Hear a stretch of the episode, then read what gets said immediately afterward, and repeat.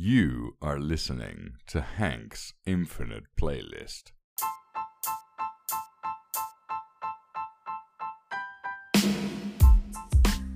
Good morning, good evening, good night.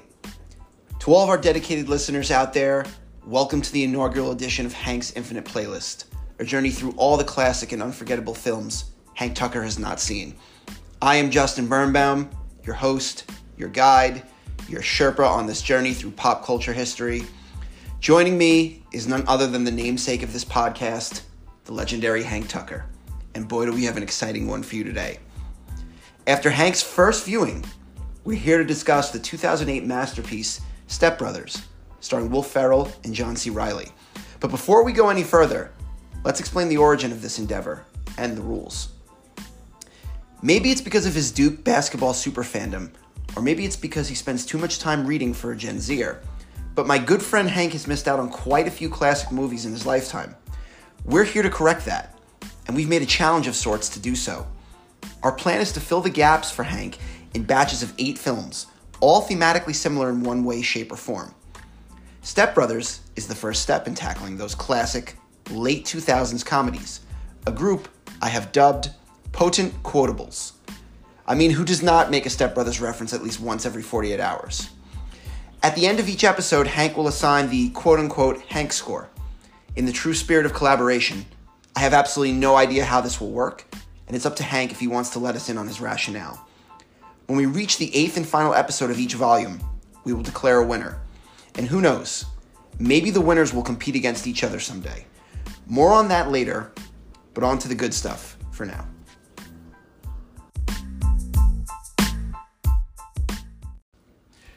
So, for all of our listeners living under a rock, here's a quick refresher of the plot of Step Brothers, courtesy of Google because I did not want to take the time to write this myself. So, here we go. Brennan Huff, Will Ferrell, and Dale Doback, John C. Reilly, have one thing in common. They're both lazy, unemployed leeches who still live with their parents. When Brennan's mother and Dale's father marry and move in together, it turns the overgrown boy's world upside down. Their insane rivalry and narcissism pull the new family apart, forcing them to work together to reunite their parents. First dive in here. Hank, I want you to give me your review in one minute or less. You know, this is just a really good Will Ferrell performance. You know, I don't know that it's in the pantheon. It's certainly not Anchorman, which is the gold standard in comedy, but you definitely have your laugh out loud mo- moments here with all of Brennan and Dale's shenanigans. And you know, every movie you need your supporting cast to come through, and Adam Scott's the guy that really delivers in here. I think. Um, I guess it's his breakout performance. I'm a big fan of what he's done in Parks and Rec and Severance since then. But he does an outstanding job playing Brennan's obnoxious, overachieving brother, Derek. You know, we meet him and his family singing Sweet Child of Mine in the car. He almost wrecks the car. One of the favorite scenes in the movie, for sure, uh, for me. Uh, I like the heartwarming ending. A little confused at why Brennan's therapist ended up with him romantically. Probably the biggest unanswered question for me. But definitely, all in all, uh, a really good movie. All right, now to the good part. Our four segments. Okay, so these were developed pretty randomly. I'm not married to them. Don't hate us if they change from now to uh, a future episode. But I guess we'll keep them consistent for the first few. Most uncomfortable moment of the movie. Hank, lead us off. Uh, it's when Derek's wife Alice comes on to Dale uh, for the first time when they're standing at the door while Derek's waiting to drive the family away from their family dinner. Um, Alice is very grateful that Dale has punched Derek in the face. Uh, I think it's something everyone around him has always wanted to do. Um, but he's clearly just not very interested in her overtures. Um, she she kisses him anyway. Um, and it, you know it becomes uh, you know she she tries to pursue him uh, very you know aggressively throughout the movie, um, while while he uh, his interest is, is lukewarm at best uh, towards her. You know, it's funny you mention that because I have to save this for a later segment, but I feel very similar in this. This would have probably been a close second to my uncomfortable moment. And hear me out on this one, okay? I know it's not real dog poop, okay? I, I know.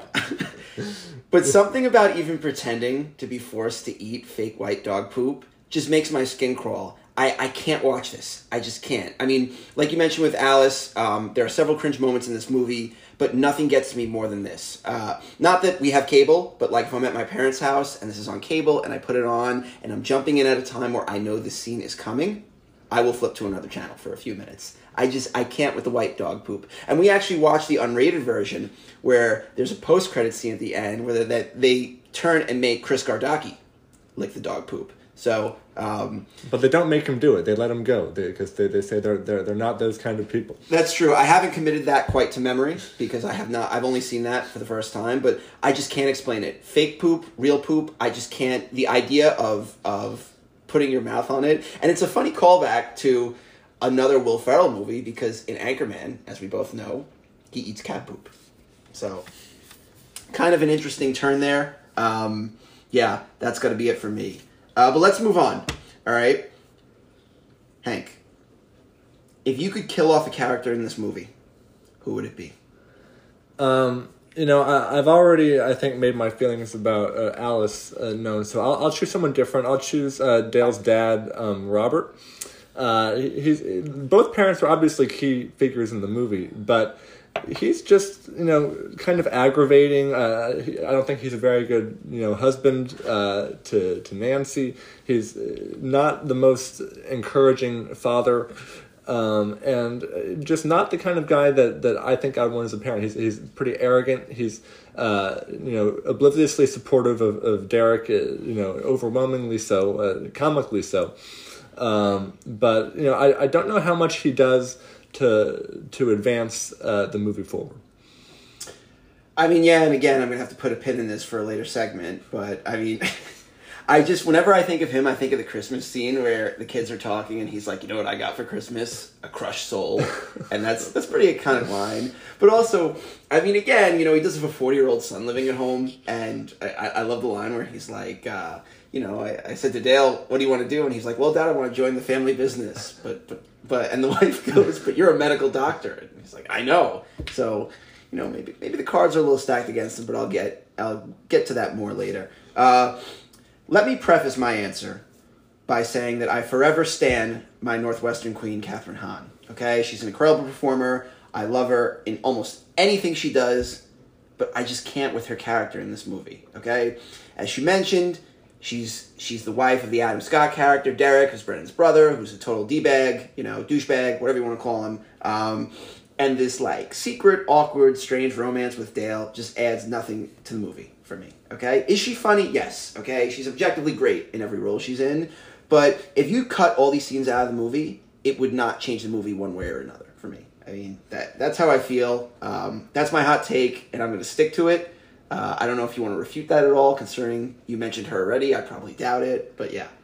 Yeah, I'd certainly agree with that. Um, really, I think both of their love interests. I, I don't know if this should be really a romance movie. You know, Brendan with his therapist. Also, I, I I don't know how much that adds to the movie. I, the therapist though I find funny. Okay, I actually, I actually that that gets me the laugh. I think that's like really ironic. They're forced to go to the therapist, and he's like, "Ah, you're romantically interested in me." And then throughout the other movie, the rest of the movie, when she pops up, like everyone's in like denial, like, "Ah, you know, like you're you're a tough one." You know, when she shows up because she shows up at the Catalina wine mixer. 'cause she's like, "I'm only here because Brendan told me he would hurl himself off a cr- off a cliff." So um, that does it for me. But Kathryn Hahn's is just the way the the the plot of that in this movie just makes my skin crawl. So I, I agree. She does a good job with what she was cast. Um, maybe maybe that's the point here. Yeah. Maybe it's supposed to be so bad that it's good, but I mean, I would totally cut it out if if uh, someone put a gun to your head and said you have to kill off a character or, or um, you know remove a piece of the movie. That would be my choice, but you know, here I am. she and Adam Scott, of course, both in Parks and Rec. I prefer her there, even though they're not lovers in Parks and Rec. But um, she just has a, a more normal um, disposition, I think, in most of her other roles than than in this one. I have to confess I've never seen Parks and Rec, so we're gonna have to start the uh, sister podcast, uh, Justin's Infinite Playlist, where we go through all the TV shows that you've seen that I haven't. Breaking Bad is the uh, part one on that one, but we got to get through all sixty episodes or so. Yeah, yeah. I, I we need a little more time to prep for that. um, okay. The secret villain. Now it's funny because a lot of these these segments we've gone through so far do overlap a little bit in this case, but the secret villain. Okay, by all accounts, Derek is um, the secret, the, the main villain in this movie, not the secret villain. Excuse me. Okay, um, you know he torments his brother. Dale punches him in the face. He starts to chant the talent show. Brennan has a mangina. Brennan has a mangina. Um, it's just like funny hearing that come out of my mouth, whatever. But but you know it's, it's the movie. Who is the secret villain for you here? I'm gonna say Nancy. Um, Wow, that that is a hot take that I did not even consider. I'm gonna say Brennan's mom. She is an enabler. I mean, you look up permissive parenting to the extreme. She, uh, you know, she is really the main reason for the destruction of her marriage uh, at first with with Robert, because she just does not put a pin in any of these. No, they're not kids. They're they're forty year olds' behaviors. Uh, you know, they wrecked Robert's boat. That's not a good thing. And she was, you know, per- she she had a really hard time um, trying, you know, kicking them out and cutting them off and getting mad about that. And uh, you know, she's obviously, uh, you know, very loving, caring, um, but she also needs to kind of stand up for, for herself and her family and, and, and her husband in particular a little bit um, to prevent the you know his kind of descent into um, you know deciding that the only way out of it at first was was to end their relationship. Okay. I respect your hot take. I guess mine is going to be a little more middle of the road here. The secret villain for me has got to be Dale's dad, Dr. Doback.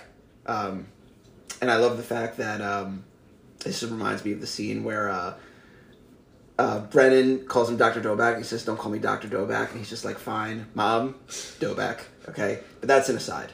Um, he is just a downer to their fun through the whole movie. You know, I, I get your, your take about permissive parenting and, and the enabling part, but it seems like, you know, Nancy is just trying to make things work and he's just a downer on their fun. He wants to get rid of the kids and sail around the world and, you know, even Nancy doesn't want to do that. But, I mean, I get it. If I had a boat and my kids, my non existent children crashed it and it cost me $70,000, whatever number he throws out, I would be pretty pissed. But lighten up, dude. You know, at the end of the movie, the boat makes for a way better treehouse, anyways. And you know, do you really want to sail around the world and just leave your kids behind? Like, come on, man. Um, and also, the way he is obsessed with Derek through the movie, the way he's throwing in with the true villain of the movie, okay, that just rubs me the wrong way. Okay, and in the process of doing that, he starts being mean to his own wife. So if you think about it, you know this this could have been a path that could have happened without the kids, anyways. So Yeah, I would agree that, that the relationship is uh, it's a mutual destruction. Uh, you know, he he's obviously not innocent. He's the character I would have chosen to kill off earlier for many of the same reasons that, that you just you know Yeah. expressed. Um, so yeah, I you know I definitely not going to get any pushback from me on that one. All right. So last on our list of segments here is rename the movie. Now you absolutely killed me on this. We don't now to be clear, we do not share these answers with each other before, but when we were brainstorming this, you kind of just blurted it out and I was like, "Ah, that's so good." So, um, I'm going to go first on this one and I'm not proud of what I wrote down here. So basically all I came up with um, was kind of like a tangent of what you did when you thought of another movie re- and kind of re, re reformatted it and threw it in there is I wrote down Full House, but I don't think that really covers it. So in order to, to fulfill this segment here, I looked up the international tilings, ti- tilings, excuse me, the international titlings of these films and translated them back to English using Google Translate and wrote down some of the best ones. Now keep in mind these are literal translations. I'm sure if you are a native speaker of these languages or fluent in these languages, they do not translate these ways. But um, this is what I got from plugging them into Google Translate. Okay, there's the Chinese title, which literally translates to "Bad Brother, Bad Brother." Um, the one from Spain, which translates to "Brothers for Balls," um, and the Iranian, which had a parenthetical in IMDb Persian title of just "quote unquote" naughty. Then I wrote down two more. Okay, Greek, which was "Siblings for Crying." And French, which is brothers in spite of themselves. Um, so all those very entertaining translations. I understand they're literal and not true, but I feel like that fulfills my obligation here because the title you're going to have for this is going to kill me. So please lay it on us. My title is The 40 Year Old Virgins, um, referencing a movie that I have seen, by the way. Great Steve Carell movie. Um, it just seemed like it fit perfectly. These are two, I think one's 39, one's 40 years old. Uh, we'll, we'll call them both 40 just for the sake of this title working. um, and two men coming up on middle age um, that clearly do not have a very long romantic history. They, they can barely take care of themselves. They, they, there's no way they could take care of any other people.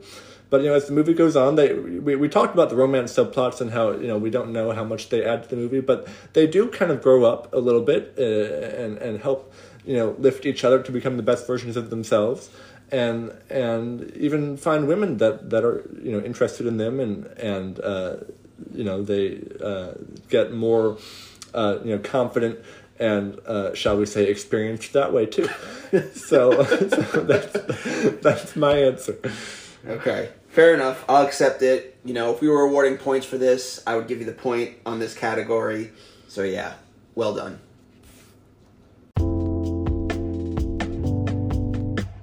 And now the moment that we all have been waiting for the Hank score. The floor is yours, my friend. This is a very good movie. Um, I'm going to start doing these Hank scores out of 10. Uh, I reserve the right to change the scale at any time during Hank's Infinite Playlist just to keep people guessing on, on what's going to win this group of, of eight movies in the very end. Um, I would give Step Brothers an 8.5. Um, if, if we're talking about, you know, maybe you think that's a little bit of a, uh, you know, tough grader if it's a B, but it still would be, you know, a lot higher than like the IMDb scale or something. But if we talk about, you know, say Anchorman's a 10, um, I, if we're if we're looking at the Will Ferrell spectrum, I think Elf I would put ahead of this. Um, you might disagree with that. Whoa, we might have to cancel the entire podcast for that statement. Actually, not to derail this on the tangent, but when we were, I was googling research for this, there is a conspiracy theory or an internet theory, whatever you want to call it, that Elf is actually a prequel to Step Brothers. So, I mean, I think Elf is 2003 and Step Brothers is 2008. So, you know, there was like one line where it was like, oh, you know, it's five years before, so maybe, you know, he, he became assimilated and was adopted by Nancy or whatever, and that's how it goes. Um, I don't think there's much weight to that theory, but I mean, it's an interesting one to mention. I respect you going tough on the grading because obviously the eight movies that I'm going to select, or I should say that we select collectively, but it's really more my choice because I've seen them and you haven't I would I would put them all kind of at like the cream of the crop. Like the point here is, you know, we could probably pull twenty different movies that could be in this eight volume. Instead, it's kind of like going to be ones that I really expect to be great watched each time. I mean, like not to spoil the next episode, but we're going to be talking about Forgetting Sarah Marshall, and that movie is just an incredible classic. And I I won't spoil anything else going forward. But yeah, if you want to sell on eight point five, fair. I just you know I, I I am curious to see how the other movies are going to come out as we go through this process yeah, you know, uh, I can't give everything a ten. I'm not. I'm not going to be supportive of the great inflation that's sweeping this country.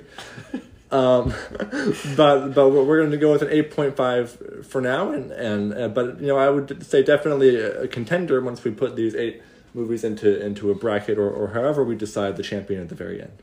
What's your feeling early on? Like I I don't want to glue you to predictions, but is Step Brothers? I mean, we've watched two so far in the Infinite playlist what kind of odds do you give the Step Brothers for actually winning the damn thing?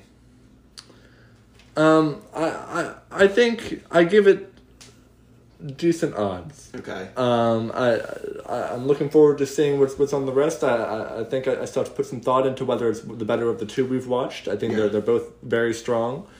Um, but uh, you know we'll we'll see. I don't even know the other titles on the playlist yet on the uh, uh, this category. You you'll you'll kind of throw them at me. Um, but but definitely a satisfying movie. Good, uh, glad that to have watched it, um, and and I think a, a, certainly a worthy inaugural episode of of this great podcast.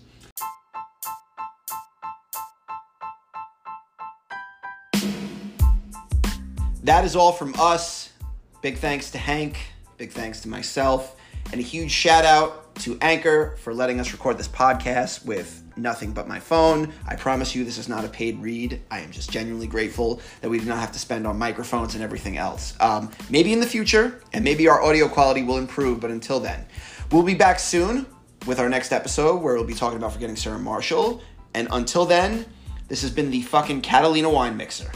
See you then.